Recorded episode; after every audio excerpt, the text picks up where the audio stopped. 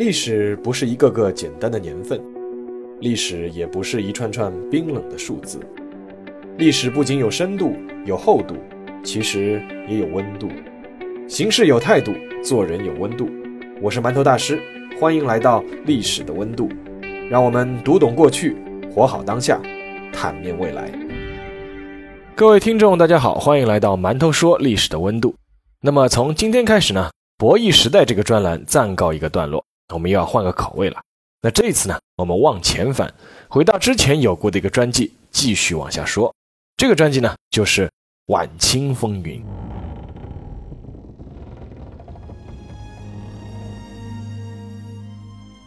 那今天啊，我们要说一个晚清的太监的故事。说到这个清朝有名的太监啊，很多人可能会脱口而出啊，李莲英，可能还会有人报出小德章的名字。但其实还有一个太监，当年呢也是轰动天下，不过他轰动的原因是因为人头落地。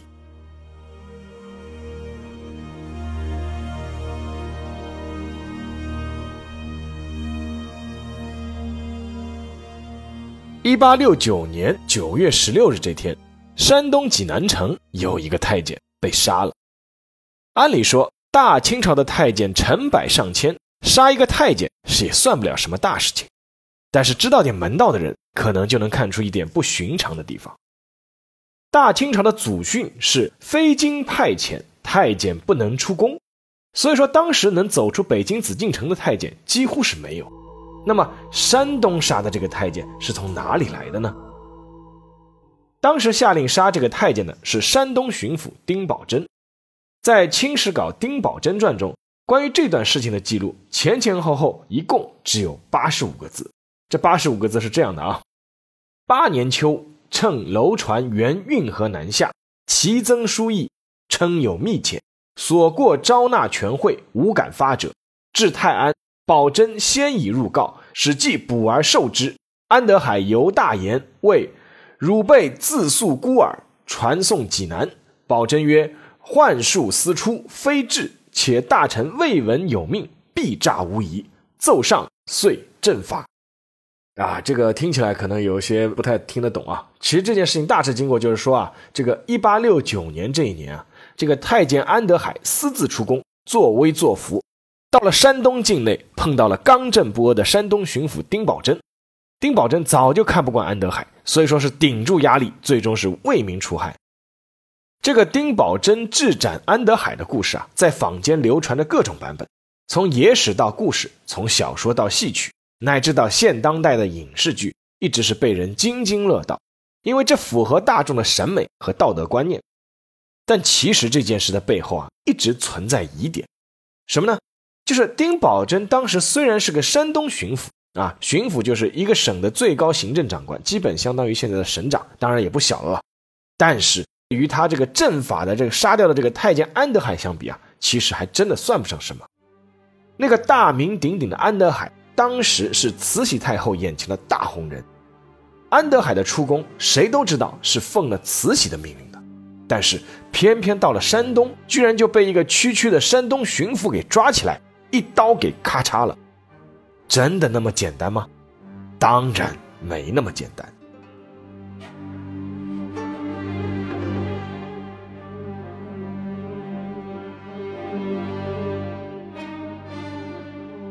首先呢，还是要来说说这个太监安德海。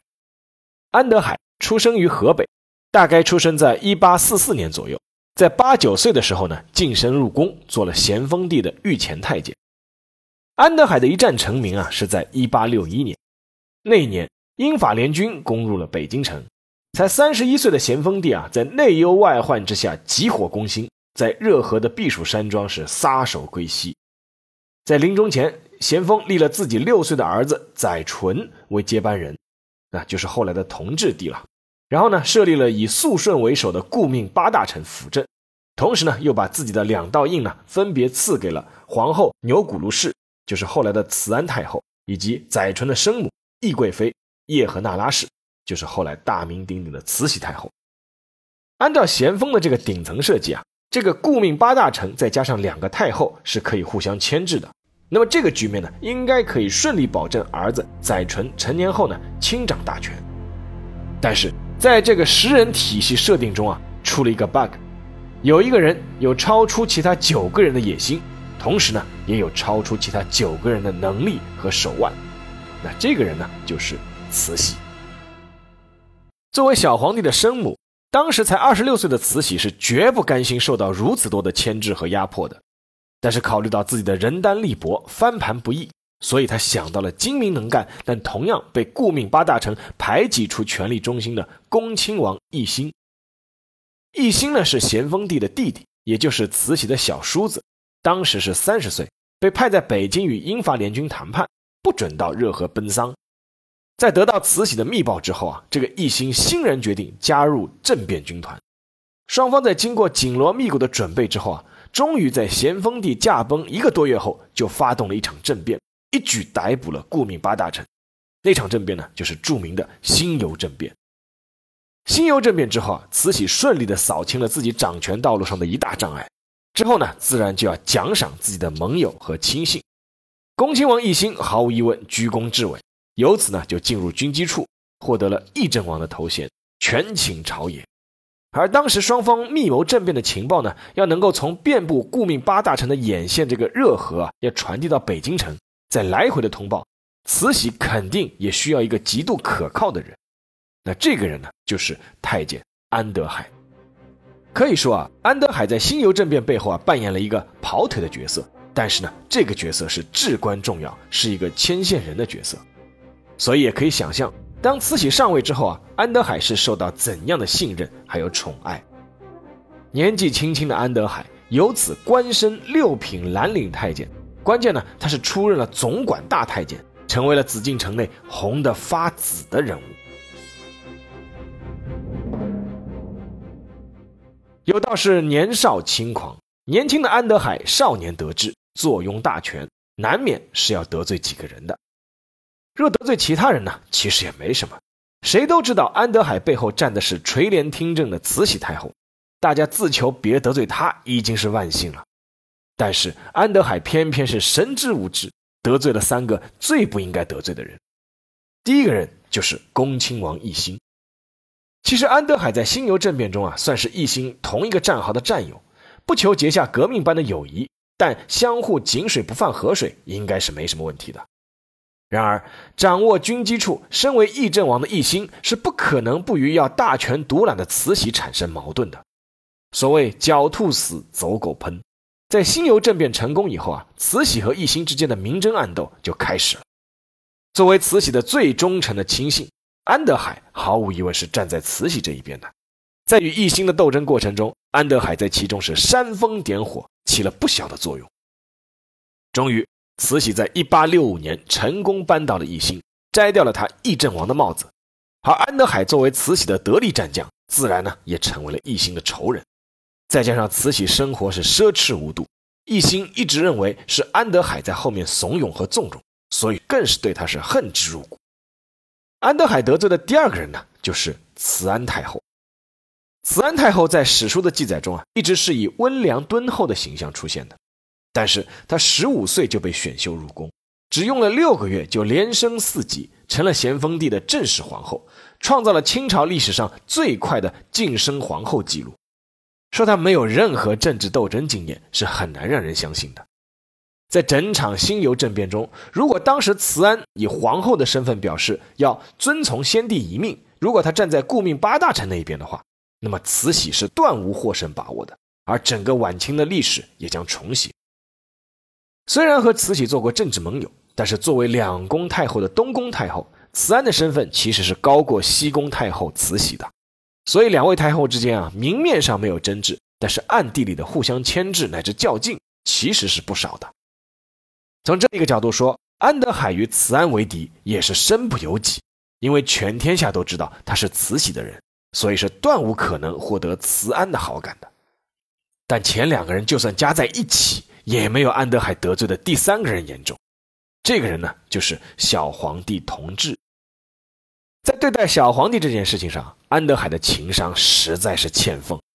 慈禧虽然是同治小皇帝的生母，但是慈安是正统的皇后，所以是同治的嫡母。由于慈禧对同治非常严厉，而慈安呢宽厚仁慈，所以同治从小反而是和慈安走得更近。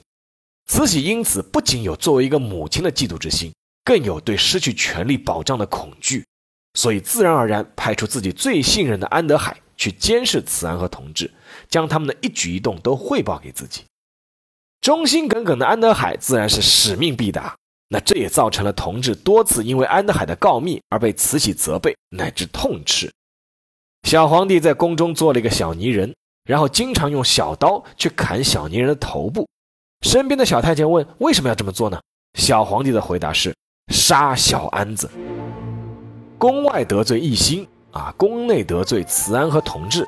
如果换做一般人的话，哪怕有一百个脑袋，都早搬家了。但是安德海背后站的是权倾朝野的慈禧太后，所以确实没有人敢动他。那如果安德海一直乖乖地待在慈禧的羽翼之下呢？估计也能保得一辈子的荣华富贵。但是偏偏。他自己决定作死。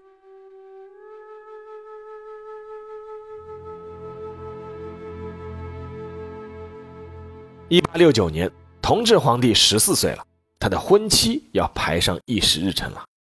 有一句话叫“皇帝不急急太监”，啊，皇帝同治还没有当回事，太监安德海却急了。安德海急什么呢？急的是自己终于可以有个机会出宫去玩了。安德海那一年呢，也就是二十六岁左右，年轻人嘛，久居宫内，尽管是权势遮天，但难免也会觉得烦闷。谁不想去外面花花世界见识一下呢？更何况发达了后不出去显摆一下，犹如锦衣夜行，对年轻人而言，尤其是接受不了的。但是从清朝开国后，为了防止宦官干政，就定下了规矩：非经差遣，不准擅出皇城，违反者基本上都是处以极刑的。这个就叫祖制，所以说为了不违背祖制，安德海就要找个名目来说服慈禧。他找了个什么名目呢？就是去富庶的江南为皇帝采选龙袍以及婚礼的必备之物。慈禧对安德海一直是宠爱有加，觉得借此放他出去玩玩呢，也无伤大雅，所以说口头上也算是答应了。各地官员难得有机会巴结皇太后，自然会争相笑将。奴才把银票一收，神不知鬼不觉，替主子捞个盆满钵平，这不是挺好的吗？不行不行，大清祖制严禁太监出京，我也不敢违反呢。只要皇太后下道懿旨，谁还敢啰嗦呀？公然僭于懿旨就更不行了。我要是带头违反祖制，将来还拿什么服人呢？唉，挺好的主意。可惜行不通。懿旨虽说是绝不能下，可是你照去啊！我就不信，谁敢冒着得罪皇太后的风险多管这种闲事？是啊，这损人不利己的事儿，谁愿意做呀？还不是睁只眼闭只眼吗？可是你记住了，要安分点，不能太招摇。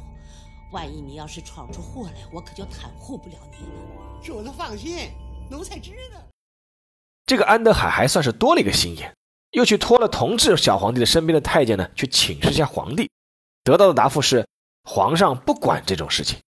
啊，安德海就把这条回复呢视为一种默认，心花怒放的就去准备了。然而他不知道的是，自己已经向死亡迈出了第一步。如果按照仇恨程度来排的话，慈安、奕欣和同治三个人里面，最恨安德海的其实是并没有权力纠葛的同治，但是那种恨是出于一种主子对不听话奴才的怨恨，放到一名十四岁的少年身上，更是显得杀气腾腾。按道理啊，要动安德海，不经过垂帘听政的慈禧是不可能的，但恰恰是因为同治那一年已经到了十四岁，康熙爷十四岁就开始亲政了。所以，自康熙之后，皇帝只要年满十四岁，都会开始或多或少独自处理一些事务。但是，仅凭同治一人办成这件事还是有困难的。好在他有两个目标一致的有力帮手：慈安太后和恭亲王奕欣。尽管各类史料从来没有明确记载慈安和奕欣在这件事情上和同治有过密谋，但是从事发后三个人的反应来看，三人之间成为同盟，或者至少达成默契，还是有迹可循的。这里呢，我们就放到后面再说。不过，真的要动安德海，无论是同治还是慈安，或是奕兴，是不可能自己出手的。他们需要找到一个具体执行的人。这个人首先要忠诚可靠，其次呢，要有出色的能力，能够干净利落的把这件事情办好。那么，这个人是谁呢？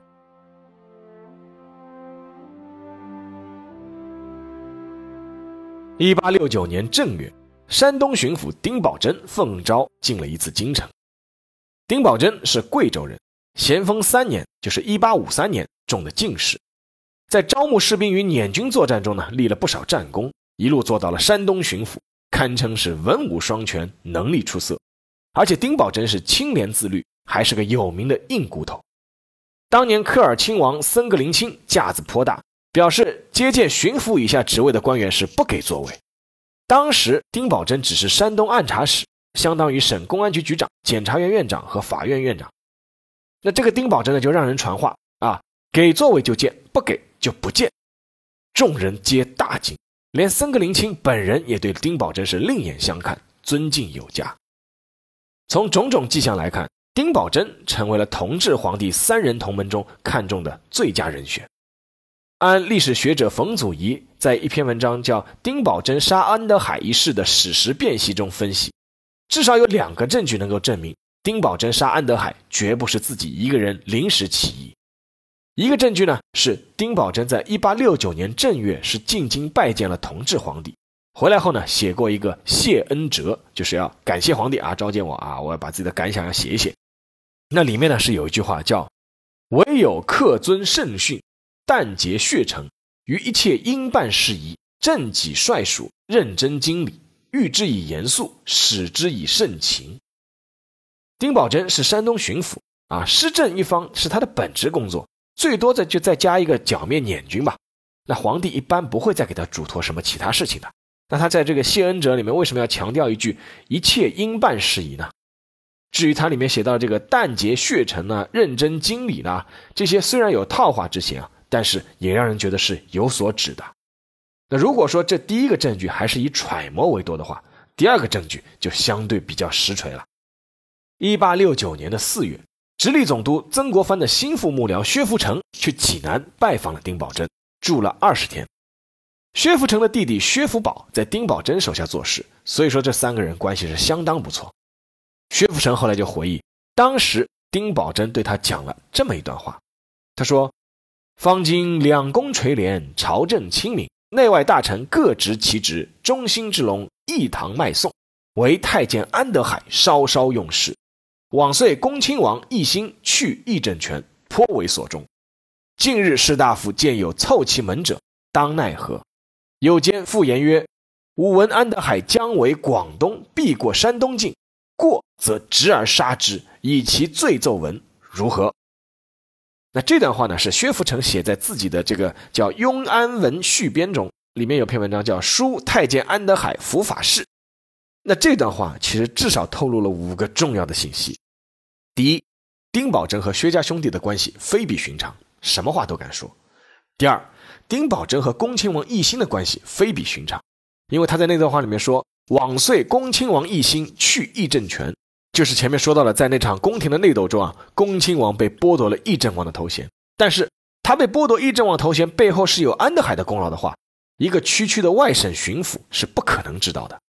第三，安德海出宫置办龙袍这件事情极为机密，当时同治皇帝的老师翁同龢啊都是事后才知道的。丁宝桢以一个外省巡抚的身份早已知晓，很可能就是有人事先告知他了。第四，安德海去江南置办龙袍，必须要经过山东啊。这里面他那个文章里面其实记错，他说安德海将往广东，其实是要去江南啊。然后呢，要经过山东，说明这个丁宝桢早就计划好他的路线了。那第五，以安德海的身份和背景，丁宝桢居然有了在自己地盘上杀死他的想法，很难说是临时起意。所以说，把这些证据啊综合起来看，一八六九年正月，丁宝桢的那次进京。很可能是得到了重要人物的面授机宜，不然以一个巡抚的身份，丁宝桢再一身正气和不畏权贵，也很难想象会主动去杀慈禧太后手下的第一红人。而当时丁宝桢给薛福成的感觉，就是早已运筹帷幄，在山东布下了一张天罗地网，就等安德海自己来钻了。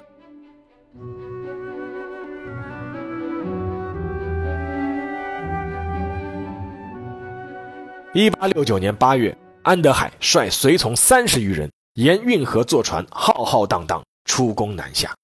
一路上，一切都是按照安德海的预想，极尽拉风之能事。他是雇了太平船两艘，小船数只，竖了一个大旗，上面写着“奉旨钦差采办龙袍”，一路是招摇南下。值得一提的是，安德海还命人挂起了一面日月旗，而日月这个图案旁边啊是一只三足鸟。按照远古神话，三足鸟的主人呢是西王母，三足鸟外出呢是专门为西王母采食的。毫无疑问，安德海是在暗示自己是在为西宫太后慈禧外出办事。途中呢还恰恰碰上了安德海的生日，在生日的当天啊，安德海拿出一件龙袍陈列在了椅子上，他所带的男女呢。对龙袍下拜，然后呢为他热闹祝寿。当时船啊就停在运河的中央，两岸百姓是观者如潮。这个叫做要场面有场面，要内涵有内涵。安德海确实是下足了功夫，但是他却不知道这些排场都是为他之后作死下的砝码。安德海进入山东的第一站是德州，一进德州呢，丁宝桢就已经得到了消息。随后他做了两件事情，第一。立刻下令山东的各路官员是严密监视，随时采取行动。第二，立刻修奏折一封，派信使经驿站日夜兼程，加急向北京发送。那封奏折主要是写了四点：第一，大清两百多年来从来没有派太监到外省办事的先例；第二，朝廷要置办龙袍，有专门的织造局奉旨照办，根本不用太监来办，铺张浪费，劳民伤财；第三。就算是派了太监，也应该有相关的派遣文件。第四，安德海一路铺张浪费，居然还把龙袍拿了出来，这明显就是有违体制。那这封奏折暗示的潜台词就是，以朝廷这样的圣明，肯定不会做出派太监来办龙袍这种低级的事情的，肯定是这个安德海假借朝廷之名，自己出来游山玩水，搜刮民脂民膏。而且在奏折的最后，丁宝桢还加了一句话，表示自己已经安排属下一体跟踪查拿。那这就有些意味深长了。你不是请示朝廷了吗？怎么朝廷的决定还没下来，你就自己安排人给跟踪和查拿了呢？以丁宝桢历来的严谨，是不会做出这种低智商的事情的。最有可能的解释呢，就是丁宝桢这份奏折早就准备好了，也事先和朝廷里面通过气了。因为时间分秒必争，所以必须两条腿同时走路。万一安德海出了山东境，那就难办了。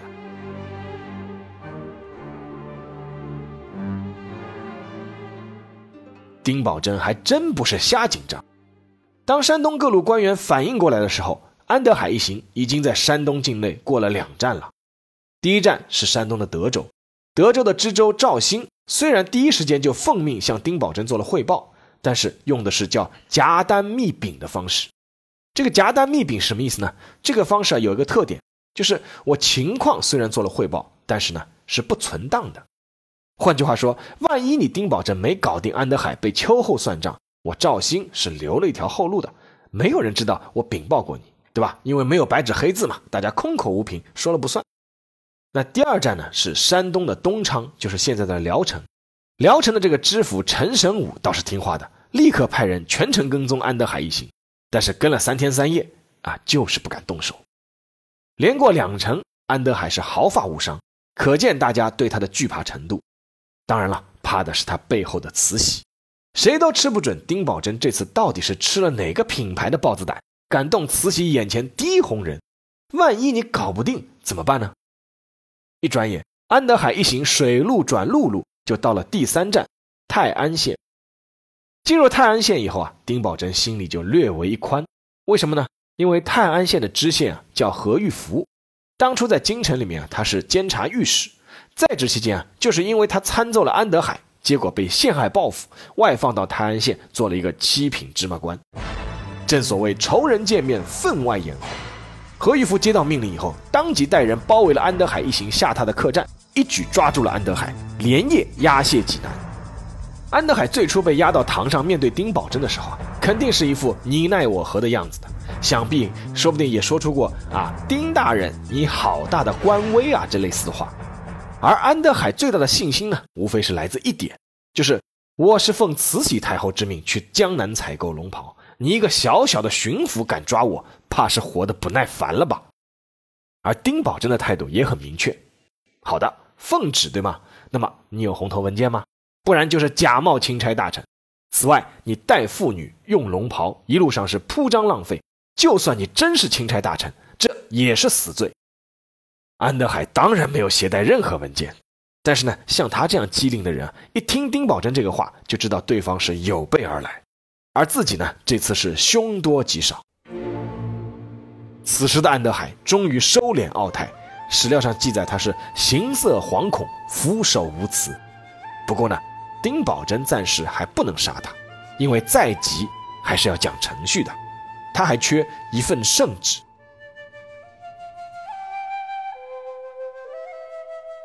丁宝桢加急的奏折一到北京，就被送到了慈安太后的手里。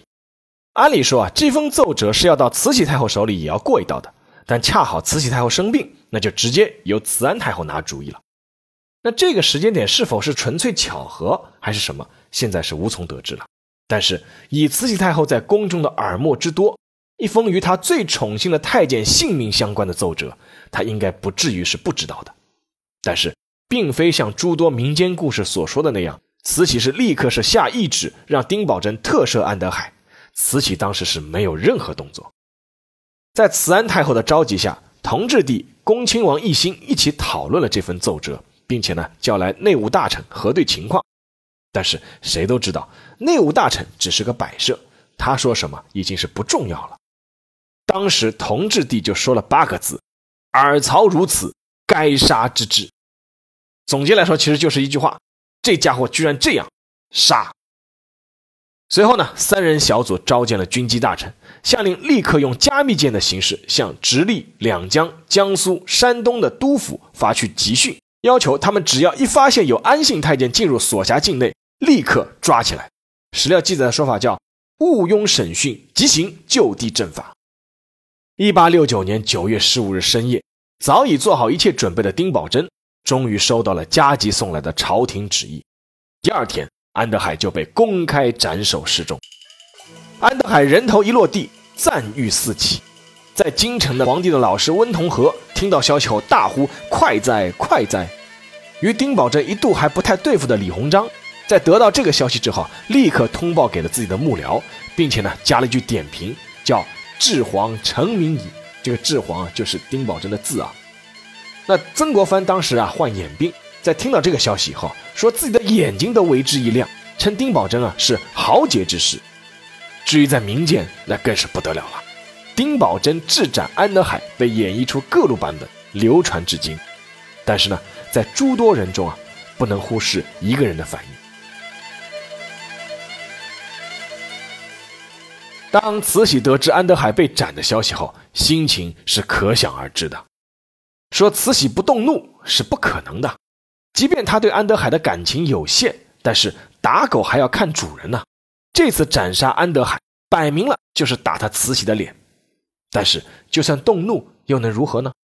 安德海假冒钦差大臣，动用违禁之物，沿途铺张浪费，每一条都有实锤的证据，这是怎么翻也翻不过来的。更何况，丁宝桢还上奏从安德海身上搜出了两张纸，上面是地方官员的请托之事啊，这就更坐实了太监干涉朝政这件事情。每一条罪状单独列出来，都是凌迟之罪，更何况数罪并罚。这很可能也是慈禧一直安兵不动的原因，而光安兵不动是不够的，等于是被人打了脸不还手。当时才三十四岁的慈禧，随即使出了一系列老辣的手段。首先，他下令将安德海随从太监六人、管家两人、负责保卫工作的镖客五人一并处斩；其次，他下令抄没安德海在北京的家产，并且将安德海在北京的管家王天福是绞死；第三。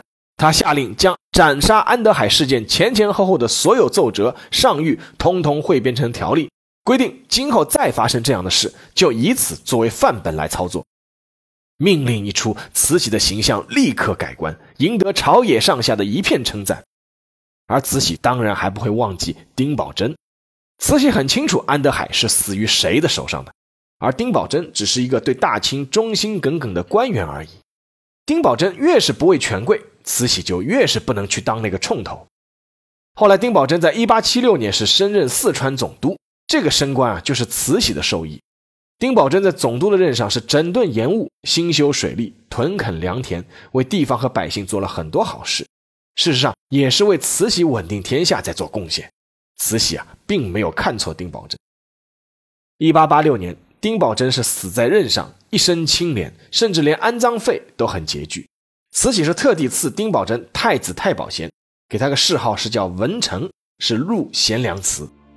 可以说啊，同治的宫廷三人联盟借杀安德海挫了慈禧的锐气，而丁宝桢呢，是因为杀安德海名满天下。而慈禧呢，虽然是痛失亲信，但之后做出的一系列姿态，也为自己博得了一个好名声。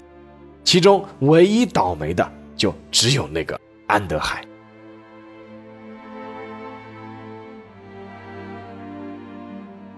那说回到丁宝桢呢，再加一个尾声。丁宝桢在斩杀安德海之后啊，下令将他是裸尸暴尸，让老百姓围观。那丁宝桢为何是要如此斩尽杀绝呢？是不是太不给慈禧面子了呢？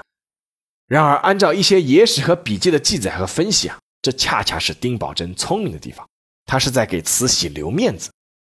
当时啊，京城内盛传的一个消息是，慈禧之所以宠幸安德海，是因为安德海当年并没有完全阉割，是一个假太监，所以说与慈禧一直是有不可告人之事。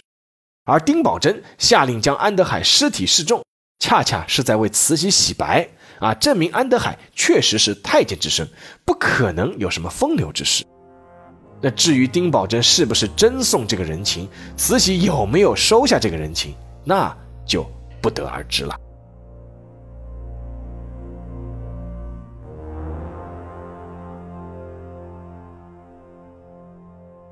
好，下面进入馒头说时间。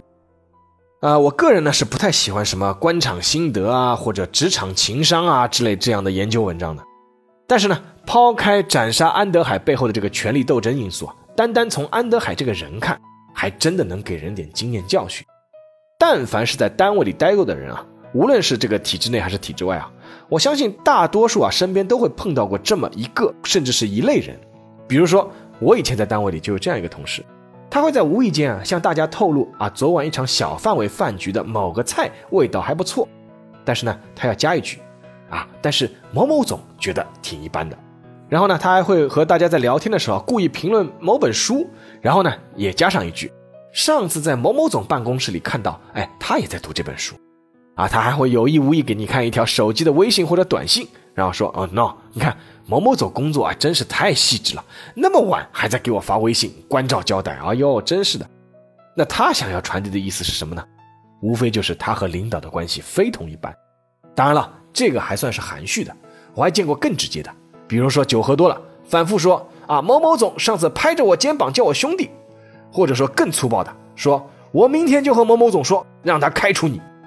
那还有更加自我感觉良好的。啊，比如说在同事面前啊，我们一般称什么总啊，什么领导啊，哎，他不是，他只称后面两个字啊。如果这个领导是三个字啊，比如说安德海，他就会说啊，德海老总啊，德海怎么怎么怎么啊，就显示自己和领导很熟。那这里面呢，当然有一部分人只是在吹牛皮啊，其实这部分人倒是无伤大雅的，听者啊内心笑哭就算数了。但是其中也有一部分是领导真的和他关系还可以的，或者说领导还真的是倚重他办事情的。那越是这种情况，这类人其实就越是应该低调。你到处去说和领导的各种交往和活动，总会有机会传到领导耳朵里的。就算领导没觉得你在把他往坑里推，也觉得你这个人一点都靠不住，以后还敢跟你说什么事情吗？啊，你到处去亮身份，显示我是领导的人啊，甚至拿领导出来压人。大家可能会对你面子上是客气了，但是那是因为怕得罪你背后的领导啊，心底里面看得起你的又会有几个呢？你处处找机会向领导表忠心，而不是干实事，甚至还热衷于站队去参和领导间的人事斗争。但是要知道，铁打的单位，流水的领导，你的那位领导退了或者调任了怎么办？如果你不是有真才实干，在你的岗位上不是不可或缺的话，那么你的同事又怎么看你呢？你当年的领导的对头领导该怎么整你呢？你领导的继任者又会怎么用你呢？最重要的一件事情是，拉大旗做虎皮倒也算了。有些人会真的自我麻醉，觉得自己和领导的关系真的是非同一般。哎，对不起啊，你和领导一起下过乡吗？你和领导一起同过窗吗？你和领导一起扛过枪吗？喊你陪过几顿饭，叫你到办公室去聊过几次啊？给你的问候短信回复一声啊，谢谢，也祝你节日快乐，这就算私交很好了吗？所以说啊，还是要端正心态，踏实干活是最重要的。